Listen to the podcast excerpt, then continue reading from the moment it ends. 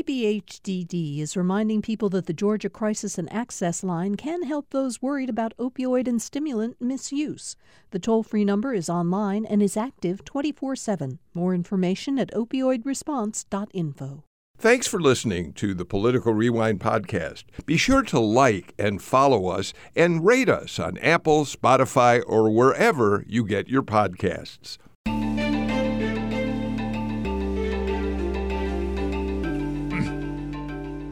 Welcome to Political Rewind. I'm Bill Nigut, and as always, I'm very happy to have all of you with us today. We're going to uh, pause, take a pause from uh, looking at the political news of the day to continue um, our series of conversations that will play out over the year 2023 with thought leaders here in Georgia and elsewhere. And today I'm very happy that we're joined by Soumaya Khalifa who for many years has been one of the leading voices in the Muslim community of Georgia. Um, she is the head of the Islamic Speakers Bureau, which is an organization which works with, with churches, with schools, with businesses, with civic institutions uh, to help bridge the gaps um, that we may have in our understanding of the Islamic culture and the religion itself. Uh, she also is a business consultant who has worked with some of the biggest businesses in the state, including UPS, Coca Cola, um, Emory University, and others. Um, Soumaya is the recipient of the City of Atlanta Phoenix Award. The YWCA of Atlanta named her to their Academy of Women Achievers. Atlanta Magazine honored Soumaya as one of their women making a mark. And that's just uh, the beginning of uh, the many ways in which she's been recognized for her leadership uh, in Georgia. And Soumaya, I'm so thrilled to have you here. And I think it's um, only right to say you and I have known each other for quite a long time. And um, I've always had enormous respect for your work. So I'm looking forward to this conversation. Bill, thank you so much. It's an honor to be with you on this show. And thank you to all your listeners and your staff for making this happen. Thank you. Let's go back, if we can, um, to your beginnings. You were born in Egypt, but at age 12, your mother was offered a position at um, a medical school in Texas as their lead researcher. And so the family uprooted itself, and you came to Texas. And what I've read about that experience for you is that at first you were really traumatized by it. I think you told an interviewer at one point you cried because you were coming to a culture that was totally foreign to you. Yes? Yes, yes, absolutely. Thank you for reading up on that. I grew up in a French Catholic school, even though I was I am a Muslim, and um, it got inculcated in me that French was a lot better than English. The French culture is much more superior, and so um, uprooting from a French culture and French language to God forbid uh, moving into an English speaking country and the United States that's just a baby country, um, that was really a, a shock. And uh, my mother I remember saw me crying and she said, Why are you crying? Are you going to miss your, you know, our home? Are you going to miss your grandparents, friends, etc.? I said, No, I'm going to a culture that doesn't speak French and it's English and all that. So that was that was a big deal for me. And now I reflect back, I just realized how much of the Frenchness was in me at the time. Um, but and you were also coming to a country where you barely you didn't speak English at the time, and you were a Muslim in a state and at a time when there was very little consciousness about Muslims anywhere in the United States, I think it's fair to say. Yeah, well, at that time, my identity as a Muslim was not really up front and center for me. I was um, I, I, was an Egyptian coming to America at the time, and I happened to be Muslim. So my Muslimness did not really play a role until later in my life. Well, that's a really interesting um, uh, observation. Can we talk a little bit about that? Um, so sure. let, let me say that you and I have a parallel there. You know that I'm Jewish.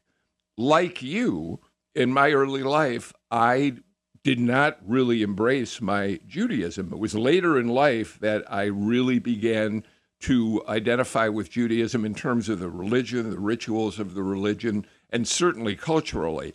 So, talk about, if you don't mind, your growing awareness of wanting to embrace your uh, religious heritage. Sure. I think it came from being a majority, part of a majority population in Egypt. And that was just a given. And I came to the States thinking that it's also a given, that my religion was part and parcel of me. And, but people did not ask me. I mean, I didn't, I, they couldn't figure out who I was. Uh, I wasn't Mexican. They thought I was Mexican. I wasn't black and I wasn't white. So that did not quite fit me into anywhere and I had to explain about Egypt at the time and, and not speaking English and um, you know French and I tried to make some French words into English, but I really didn't do a good job. So I had to come up to speed really fast on English and, and being part and parcel. And I had a, um, you know, we initially were going to only stay here for a year and then go back, which never happened. And um, I, I I had that longing of belonging and also of being part of a majority population versus a minority. So I really never did see myself as a minority until after 9 11. And this came about during a conversation. We were prepping with um, a synagogue down in Fayetteville to do a panel on Muslim Jewish dialogue and impact of 9 11 and invited all the panelists to be at our, our house and have dinner together. And we were prepping, and one of the Jewish ladies, she came out to me and she said, Do you consider yourself a minority? And that hit me like a ton of bricks because all throughout my life, I was a majority and I thought I was a majority, but I really wasn't. And 9 11 came out to uh, bring that to light for me. Um, when did you come to Atlanta? Wow. Uh, we, my husband and I, and two boys came to Atlanta in 1988. Okay. So I've um, been here for and, almost and, 35 years. Um, yeah, I get that. Um, so let's let's talk about the work that you began doing um, when you did begin to really embrace your uh, Muslim heritage. Um, you you because you had started your career you were in, you were you were a chemist at, at one point. You had an academic career in many ways right? Isn't that right? You really dug into my uh, bio. Thank you. Yes um, both my parents were medical doctors and it was like an untold requirement for all three children my sister my brother and i to be medical doctors and that never did pan out. So just to appease my parents i decided excuse me uh, decided to get a chemistry degree. And I got my chemistry degree and I worked for an oil company for about maybe six months. And I absolutely hated it. We were doing research on, on recovery of oil, you know, being in Texas. And I hated it. I absolutely hated it. And um, at that time, I went in to get my MBA, and then my husband was finishing up his PhD, and he started moving from Texas to South Carolina. And I wanted to get into something that would be transferable. And I looked at myself and said, Well, listen, you like people. Why don't you get into human resources? So I got an MBA eventually after three tries of moving um, from Georgia State in human resources. And that's what my career was in. But absolutely, I did chemistry. I was in retail for a long time, a couple few years, and I loved retail. But the problem was, is I put more than what I gained from my paycheck into the store itself. So that was problem. so uh, let's move forward to when you really got deeply involved in the Islamic community uh, here in Atlanta. There were there were other uh, Muslim leaders who um, you began to dialogue with, and the idea of creating what became known as the Islamic Speakers Bureau started bubbling up.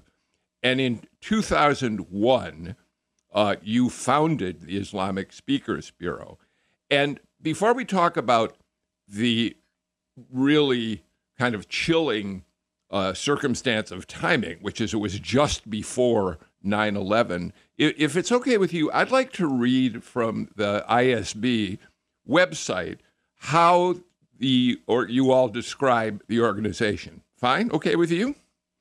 Absolutely. You say ISB provides an opportunity for people to learn about Islam and Muslims in an objective and educational manner through dialogue, outreach programs, presentations, and panels.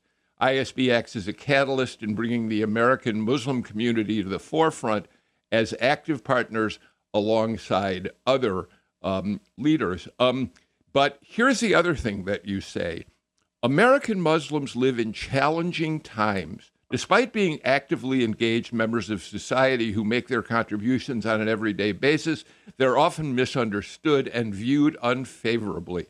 According to studies, people who are exposed to Muslims often have a better understanding of Islam and Muslims and view them favorably. Favorably.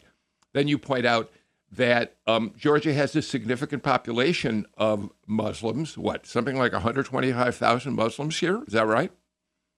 Yeah, that's a good and over and over 80 mosques across the state. So those are the principles around the founding of uh, ISB, and we'll talk about it in more detail in a couple minutes. But let's talk about that chilling coincidence.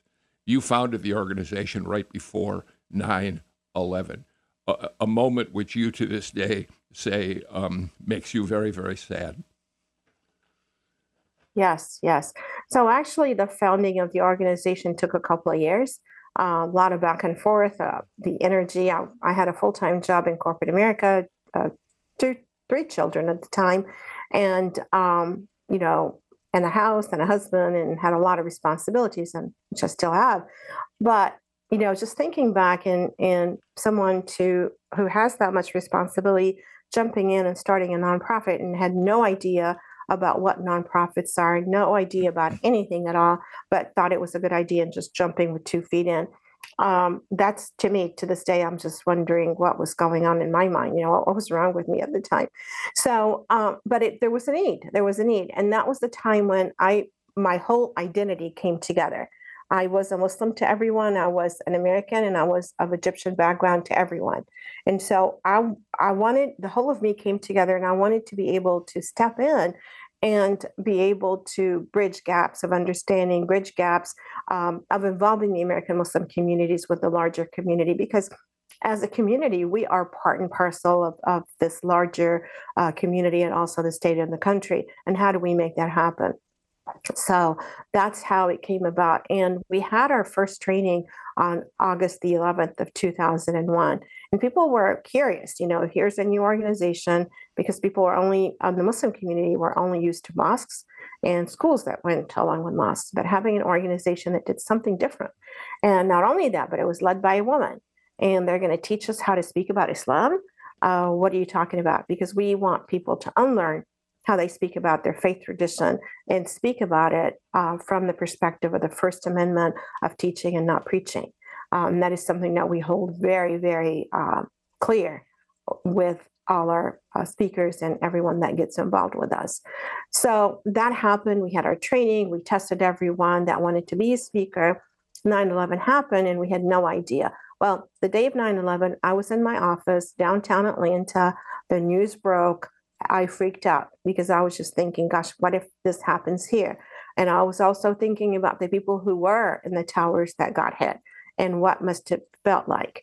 And it was just like a very um, emotional time for me and almost in tears, calling schools and making sure everybody's okay in my family, calling people, uh, relatives in New York. And uh, to this day, when I think about it, I get very emotional because it just it just kind of takes my whole body to to, to think about it. But um, but the word had gotten out. We had a we had a website, and shortly thereafter, we received calls. 9/11 happened, and our neighbors and friends and fellow Georgians and Atlantans were curious that who are those Muslims? And they, you know, a, a horrific act was just committed. Our neighbors, the same as those people that claim to be Muslims as well. So we had a lot of requests, and um, so we decided, the board and myself and other key stakeholders that we move forward and let's go out there and, and engage with our fellow Americans and answer their questions. It was the right thing to do. You have said to other people who've interviewed you that you do not consider the people who plotted and carried out 9 11 as really having a religion of any kind. Absolutely true, because human life is sacred uh, human life is super sacred, and, and there is a verse in the Quran, is I'm sure there is in the Torah and, and other uh, revelations that um, saving a human life is as if saving all humanity. And that's not only the 9 billion people or however many billion are on earth right now, but it's from the time of Adam until the end of, of mm. everything. So that's that's tons of people. So one life is saving one life. It's like saving all of these people. And taking a life unjustly is like taking all these lives. So that is a that's a pretty big thing. It's a horrible thing. And I don't believe that people who do anything like that are really belong to any faith tradition. Yeah, you reject that they were, in fact, the Muslims that they claim to be, claiming they were carrying out a religious mission. Absolutely. So, and um, a lot of times, I'm sorry, a lot ahead. of times people just, a lot of times people justify their acts uh, using their religion as a front, but there's another agenda that we don't know about. So um, this is something that I despise. Uh, if somebody's going to do something, you know, horrible, mm, no, I don't want them to do it. But if they do it, don't use religion. Soumaya, um, it's interesting that in the aftermath of 9 11, you, you tell us you did have a number of organizations reaching out to you um, saying, Who are Muslims? Let's talk about what the Muslim religion is, the culture. Um, and, and, yet, certainly at the same time, the amount of, um, of uh, Islamophobia, the anger toward Muslims in general, uh, grew uh, pretty dramatically. Um, how did you witness that, or did you feel there was something different happening in, in Atlanta?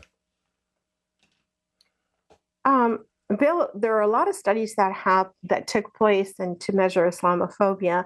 And when does Islamophobia peak?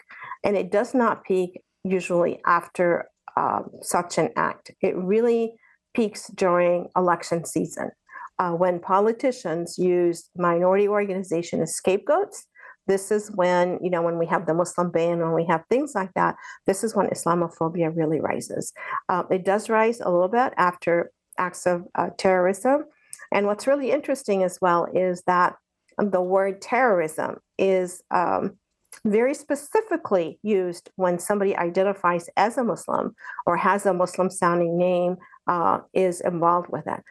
But when anyone else who is outside of that faith tradition it's not called terrorism. It's usually called somebody who's mentally unstable or what have you. But terrorism, for the most part, uh, by most of the media, is uh, is reserved for for anybody who identifies or sounds like a Muslim. So l- let me be clear about this. Um, in those days, weeks, months after the attacks, you yourself in w- were you at that point wearing a hijab? Were you wearing a scarf? Were so did you experience uh, moments of uh, of concern of panic of of feeling afraid um, just to be out and about at, at a difficult time? Yeah my husband was very worried about me um, somehow I, I, I don't know. Uh, maybe i'm naive but i wasn't worried. I know a lot of women muslim women who did wear the, the headscarf took it off because of security feeling insecure going to the gas station or living their life. Um, i know my own family um, I, my middle son his name is osama and he worked in a pharmacy. And um, there there's a, a lady who got her prescription and he filled her prescription. And she called the store manager and she said, Is this a crank? Is that a joke uh, to have Osama filling my prescription? And the store manager said, No, uh, he's an employee. He's a great pharmacy tech. And she said, I demand that he be fired because of his name. So the store manager came to my son, who was in high school at the time or early college, and said to him, Here's what happened. You have choices. You could change your name or you could continue being uh, using your name. And my son said, No, I want to continue using my name. So um, those this is just an example of what the community received. Um, and I'm sure there are a lot more stories about that. Um, so let's talk about the Islamic Speakers Bureau and the kind of trainings that you do. Um, if I were to come to, uh, give, well, first, I think, give us some examples of the sorts of organizations which call upon you and, and what they're most interested in learning about. Yeah, so it's a wide variety of organizations. It could be uh, colleges, um, panels, uh, schools where they're teaching about Islam and Muslims in their curriculum. It could be um, faith organizations, synagogues, uh, churches. We just got a request from the Taiwanese women. Uh, they want someone to come in and speak about women in Islam. Uh, we just had a lunch and learn with the uh, Georgia Women's Legislative Caucus, and they wanted to know about Georgia Muslim women. Who are they? What are they? Uh, what are some of their issues that they're dealing with? And so um, we go wherever there is a request about learning about Muslims. Uh, what's really interesting is that a lot of times people really want to be with a Muslim, want to um, have that experience with being close to a Muslim and talking to them, because what they hear and see about them is not really what's on the ground. Um, in addition to the speaking that we do as an organization, we're also, we have evolved over the 22 years almost. We have created recognition programs where we recognize uh, Georgia Muslims for their amazing achievements with the 20 under 20, with the 40 under 40, with the influential Georgia Muslims. And we tell a narrative that's not out there. You know, we have the doctors, scientists, engineers, lawyers, uh, philanthropists, etc. And those stories are not told day in and day out. And so um, that is another thing that we do with the Speakers Bureau. We also uh, started a leadership institute because the Muslim community, uh, you know, needed one. We did not have a uh, leadership institute. And we partnered with Kennesaw State University, and we are in the fourth cohort of um, of leadership um, development and we have 44 graduates who are out there and every day i hear a great story about one of our graduates and it kind of reinforces and validates why we started this uh, the uh, leadership institute uh, we are involved with the hunger the atlanta food bank and the hunger walk uh, we work in fayette county summer lunch programs we do a lot of interfaith work with all communities and all those things are really important for for us as a community, but also for the larger community for Atlanta and for Georgia. Uh, before we take a break, um, you mentioned that uh, there are people like the legislative caucus that you spoke to recently who want to know about what it means to be a woman in Islam. And, and of course, that is one of the things that many people outside of the religion look at uh, and say um, there's great disparity between the way women in the faith and, and, and men in the faith are uh, uh, treated. Is that a misunderstanding of American uh, life uh, for Muslims, or does that in fact exist? Well, um, you know, we could talk about the U.S. and equal pay, right? And in the United States, we say men and women are equal. But with my background in human resources, I think last time I checked, a woman makes 75 cents on the dollar as a man. So we do have, uh, and I think that's the same thing in the Muslim community. The rights of women are there. Um, but it is the same kind of a situation as, as when we're talking about the US. But we could talk more about that. Well, by the way, the number is now a, a big gain, 82 cents to the dollar as of uh, the wow. last uh, year, I think, Soumaya. Uh, I do want to pursue that, but I, I, I want to talk more about what it actually means to be a person of the Islamic faith with you. We're going to do that and more when we continue our conversation in just a moment with Soumaya Khalifa. But first, these messages.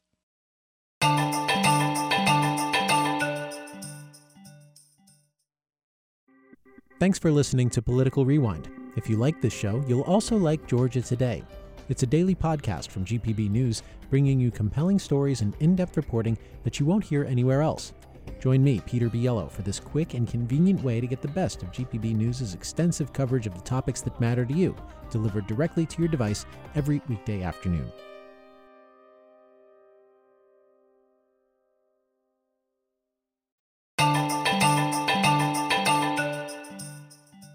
You're joining us for another one of our conversations with thought leaders. And uh, today, Soumaya Khalifa, head of the Islamic Speakers Bureau, also uh, the head of a uh, consulting business with works with which works with corporations uh, on a variety of uh, issues that they're dealing with in um, uh, in, in their work, perhaps with Muslim countries um, and Muslims here in the United States. Soumaya, thank you so much again for being with us for this show. Um, so let's talk about uh, what it means uh, for you. And, and clearly, we all approach our own religions in an individual way, but talk to us about what it doesn't mean really to live an Islamic life. That is a really good question.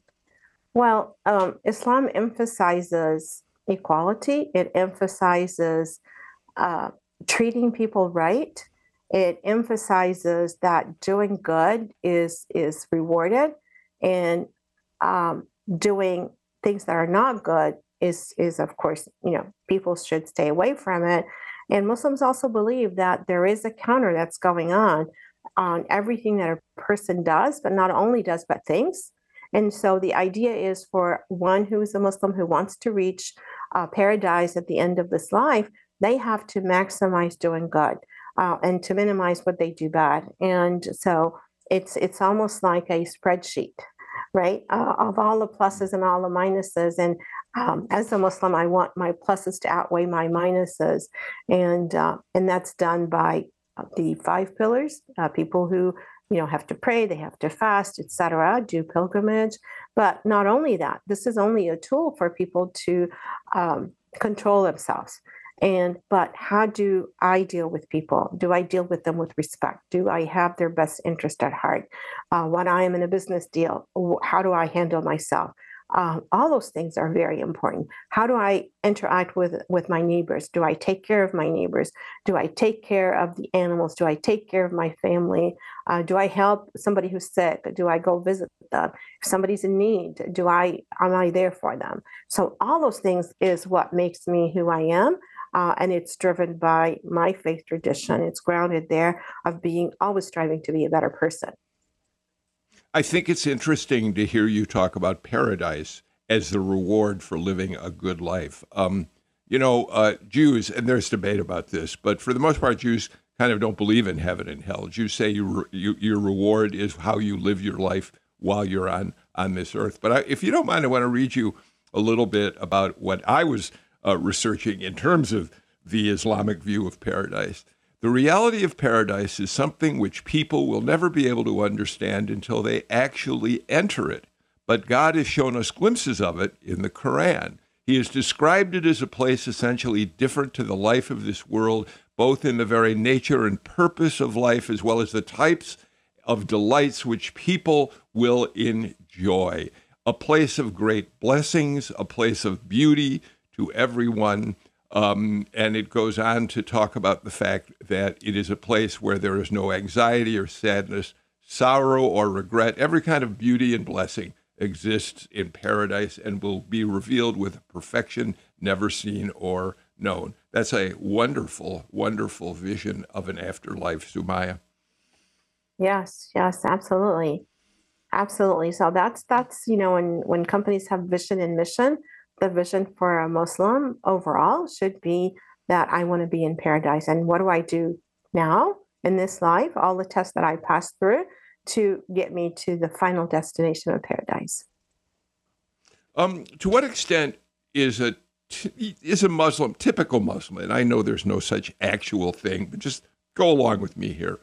How does being a Muslim uh, make an impact on daily life? Is it um, living mindfully?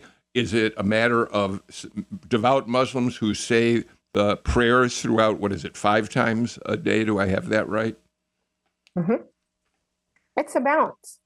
It's a balance. So uh, there is a um, a saying in Islam that if somebody goes and just prays all their life, and somebody who who goes out and, and works and earns and and is um, and is pious, does not, you know, do more, but just does the minimum, the person who goes out and earns and spends money and helps others is a much better place than a person who just devotes their whole life to to praying and fasting. So it needs to be a balance between the two. There's also a saying that um, I think it's an Arabic saying is um, do for your life as if you live forever, and do for your end as if you'll die tomorrow. So it's it's a balance between those two.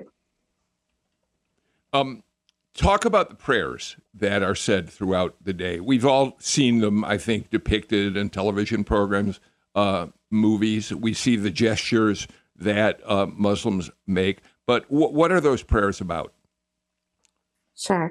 So um, there are five daily prayers. One is at dawn time, one is midday, one is late afternoon, one is at sunset time, and one is at nighttime. And it kind of regulates the person, right? So it's it's almost like getting a car and taking it in for a check-in to the dealer uh, every so often, every 3,000 miles or whatever. So for the Muslim, their check-in uh, with their manufacturer, their Lord, is five times a day.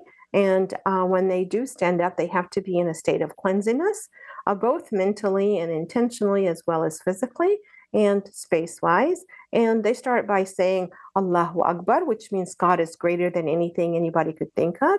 They will recite the first chapter of the Quran, which is um, seven seven verses, and a little bit more of the Quran that they have memorized, and they will um, kneel and, and praise God. And so and then and then prostrate and praise God again, and that is a one unit of prayer.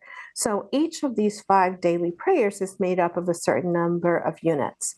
Um, and again, when a Muslim prays, they feel like they are in direct communication with God. So these are the ones, the, the essential prayers, that the minimum prayers, but there are also extra prayers, like in Ramadan when Muslims fast, etc. There's a nightly prayer where they complete the whole Quran in 30 days. Uh, so they stand up after the night prayer and recite 130th of the Quran um, in congregation. Uh, so these are the physical aspects of prayers, but also there is a prayer where a person is constantly thinking about God and uh, remembering God in everything that they do.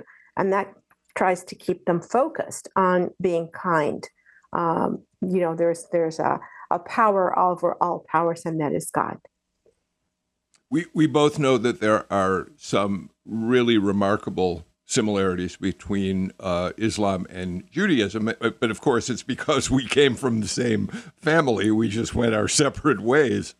Um, and one of those similarities, I think, is the whole concept of mindfulness, being truly aware of every moment of your life to the to the extent you're capable of doing it showing, appreciating every moment of your life. And that's his Islamic value too. Yes, absolutely.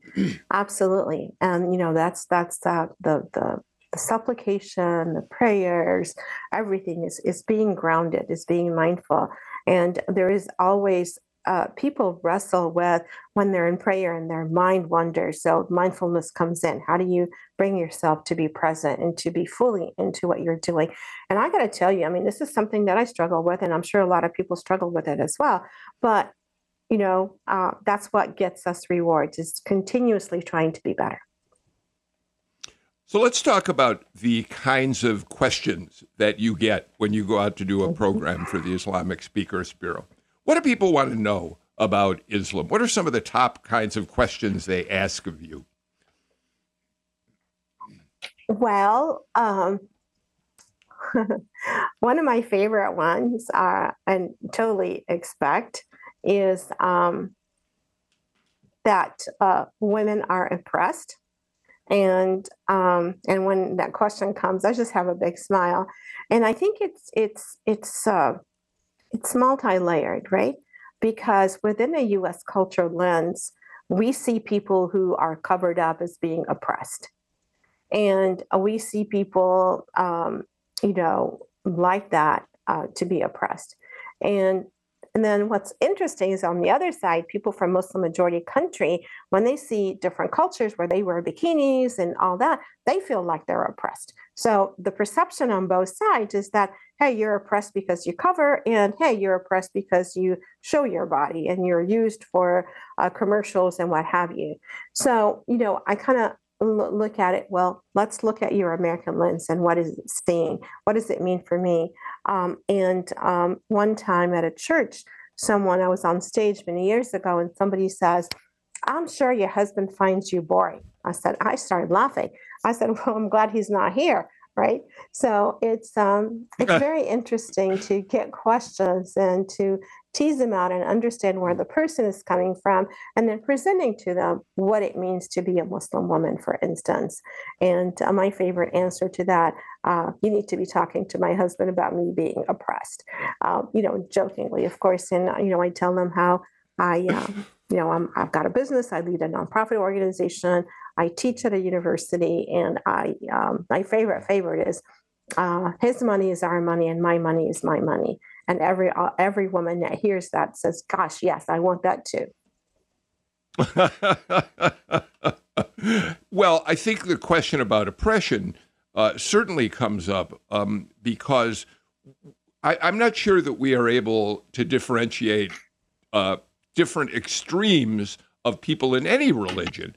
Um, so that when we see what's happening with the Taliban in Afghanistan, where where women are no longer able to go to school um, and to participate fully in the society, uh, it's just automatically transferred to an example of what uh, that Muslims in general oppress women, and, and and that's a problem, as I said, with every religion that we see. If if we're not careful, we see the whole religion through the lens of the extremists. Right. And when there when there is oppression of women it's not only women who are oppressed other elements of the community or the country is also oppressed and it does not translate to all. And uh, so we need to be able to separate that and talk about them. And not only religion makes up who we are, there are so many different layers of it uh, in terms of socioeconomic class, in terms of culture, in terms of uh, countries, and, and the list goes on and on. So, you know, looking at one thing and say, this is the religion that makes it happen, I don't think that's accurate or fair to, to make that assumption. Um, I do want to go back and talk a little bit about the physical manifestations that, in some cases, set Muslims apart from others uh, in in our communities, and and we'll do that and more uh, in just a minute with Soumaya Khalifa. But we're going to take our final break of the show right now and come back after these messages.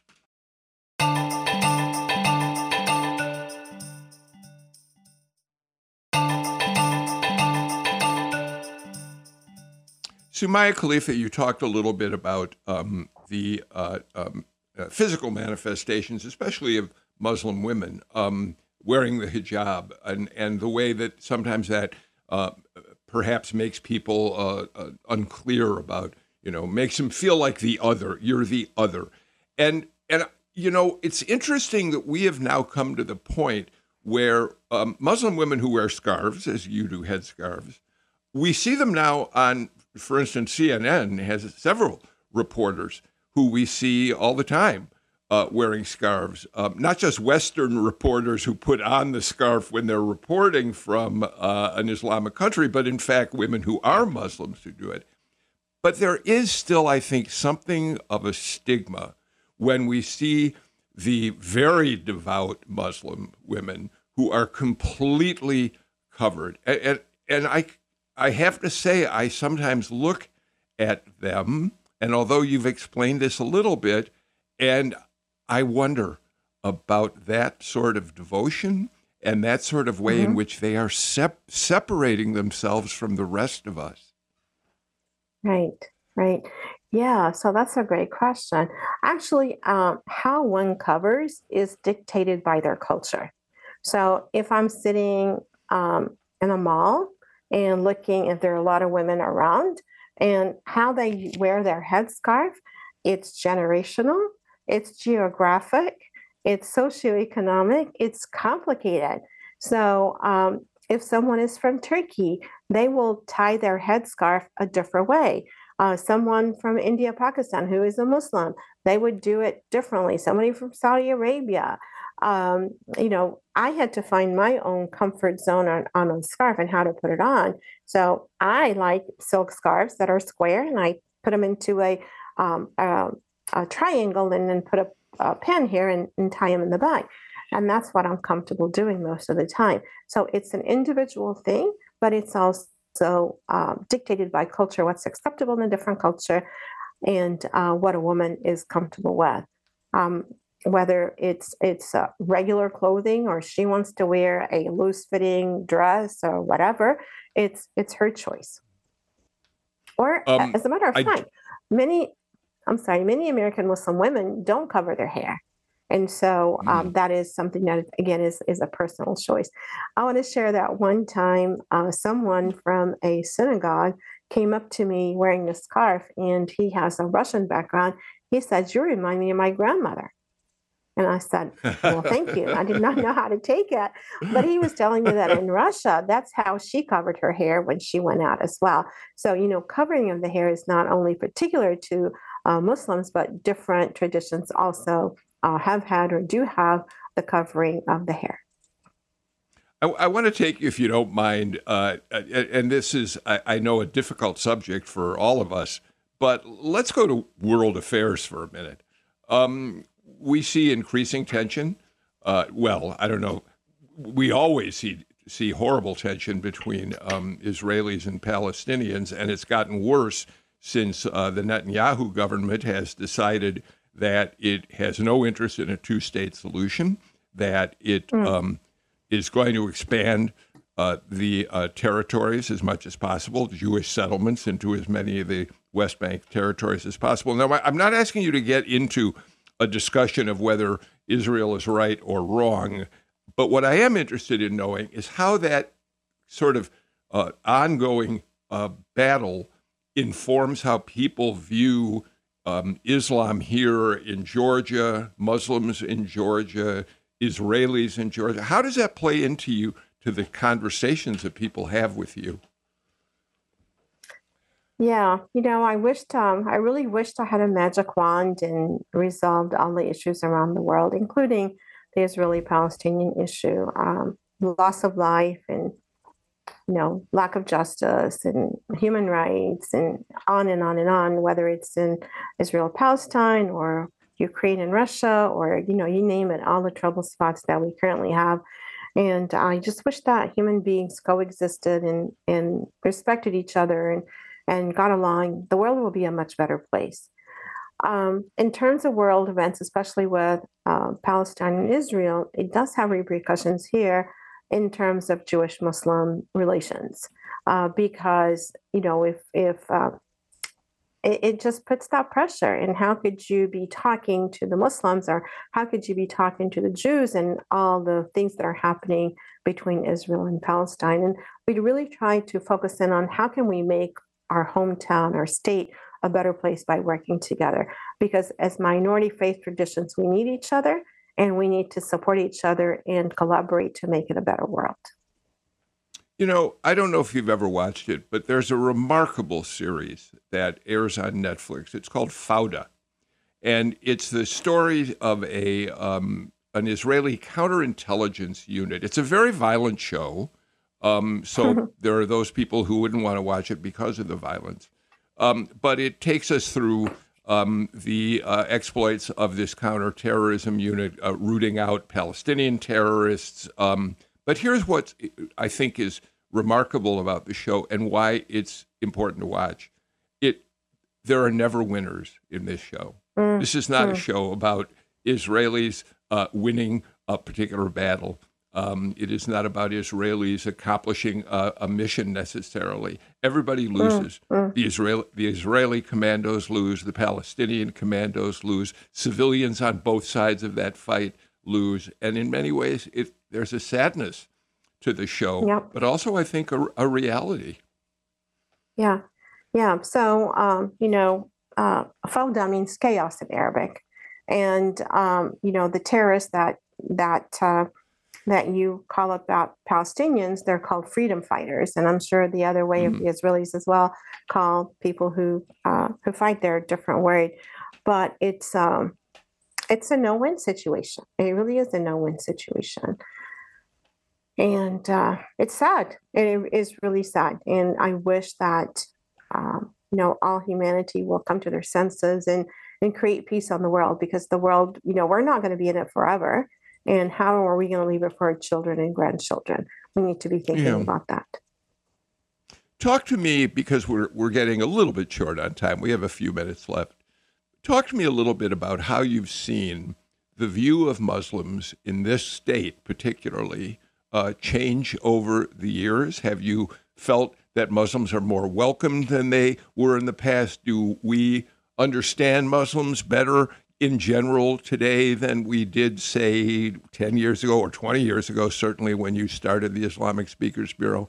What, what's the view now, do you imagine, of, of Islam in Georgia? Yeah, what a great question. Um, we don't have data, so, you know, hard, solid data doing uh, surveys when we started in surveys now, but um, looking at representation, looking at when you pick up a uh, a magazine or when you look up at, at anything, is are there Muslims there? Uh, when you look at different organizations, the Carter Center and um, the other uh, organizations, are there Muslims there? Are they represented? Um, so we are very vigilant and, and very uh, focused on bringing the Muslim voices to whatever table is there. And I think we have made strides, but I can't tell you for sure we increased it by 10% or 20%.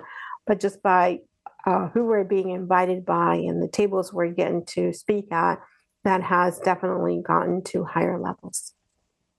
You you uh, said that one of the things that you pay close attention to is the number of Muslims who are involved in important professions, doing important work uh, across the state. Um, can you tell us anything about who, people we would consider some of the most uh, well-known Muslims in Georgia right now? Sure. Yeah. So um, we have four elected officials in the Georgia legislation. That's the first ever. So Georgia made history. We have two Georgia senators and two legislators, which hasn't happened before. So that is um, that is a big deal for us. Uh, we have had uh, Muslims very involved in the election process, working on campaigns and on both sides, and uh, being very active there. And I think that's uh, that's a good thing by feeling like we belong and we are part and parcel of this country. Uh, the medical profession, um, you know, a senior vice president for a major organization is a Muslim, uh, someone who is uh, with nonprofits, who's a top leader. And um, our influential Georgia Muslim book really tells amazing stories in philanthropy, in medicine, in uh, law, in everything across. And that those are the narratives that we want people to know and hear about. So um, I, I, appreciate your your telling us that. I mean, certainly in the field of public health, with CDC right here, you you know that there are public health um, professionals who are have Islamic backgrounds, uh, certainly in in medicine, as as you point out. Um, but I guess the question remains, although you're looking to see uh, how Muslims are represented more frequently in TV and magazines, whatever, what about prejudice? President? prejudice. What about ongoing oh, prejudice, prejudice oh, okay. against Muslims? Absolutely, absolutely. That's increasing as well. Uh, and as I mentioned, with political cycles, that gets really high. Um, on March the 15th, it was the UN's uh, Fighting Islamophobia Day. Uh, because there is a lot of there are a lot of studies that indicate Islamophobia is going up. Uh, we see bullying in schools increasing because of faith tradition, um, and, you know, uh, anti Semitism and Islamophobia are two faces of one coin. So when somebody is um, anti Semitic, they're also Islamophobic. And we really need to together fight that, uh, whether it is at the workplace, um, you know, EOC. Their their complaints, of religious pre- prejudice and reasonable accommodation, has gone up by multitudes because of a lack of reasonable accommodations. And and how do you see that? How do you see the fight against that developing? Well, it's um, getting allies. It's educating. It's um, calling things out as they are. Um, and you know, in the workplace, how do how does an employee? We tell them bring your your whole self to work, but we have also been telling them leave your faith at the door. We don't want to deal with that but there is a big push now of bringing your whole self to to work including your religious practices. That does not mean you know coming in and preaching and making it into a mosque or a synagogue or a or a, a church but understanding each other um, and making employees feel like they belong and the faith tradition is part of who they are I mean, a lot of that, it seems to me, is as simple as saying it's one thing to view a religious minority from a distance where you can have all sorts of preconceived notions. It's another thing to sit next to someone of a minority faith um, in this country, uh, right next to you, and uh, you go to get coffee uh, together. That's where understanding begins, yes? Absolutely. You know, if we really want to have social change, I'm a firm believer that it happens in the workplace because the workplace has the weapon and the positive sense of making people do things. And, you know, where do we meet diverse people? We meet them at work. We are not going to meet them at home. We're not going to meet them at our place of worship or on the street. We will meet them at work. Soumaya Khalifa, excuse me. I'm glad we can end this conversation on a positive note uh, of hope for all of us to learn better how we can uh, get along. I- have really enjoyed having this opportunity to talk to you uh, today, Soumaya, and um, appreciate the work you're doing both with the uh, Islamic Speakers Bureau and your consulting firm, which, by the way, we should plug. You didn't tell us. I don't remember the name of the firm, so give it to us now. It's Khalifa Consulting. Of course it is. What else would it be? Soumaya Khalifa, thank you so much for being on Political Rewind. It's been a joy talking to you. Take care, Soumaya. Thank you so much, Bill. Appreciate. That's it for that's it for us today. We'll be back with another edition of Political Rewind. But in the meantime, I'm Bill Nigut. Please take care and stay healthy. Bye bye, everybody.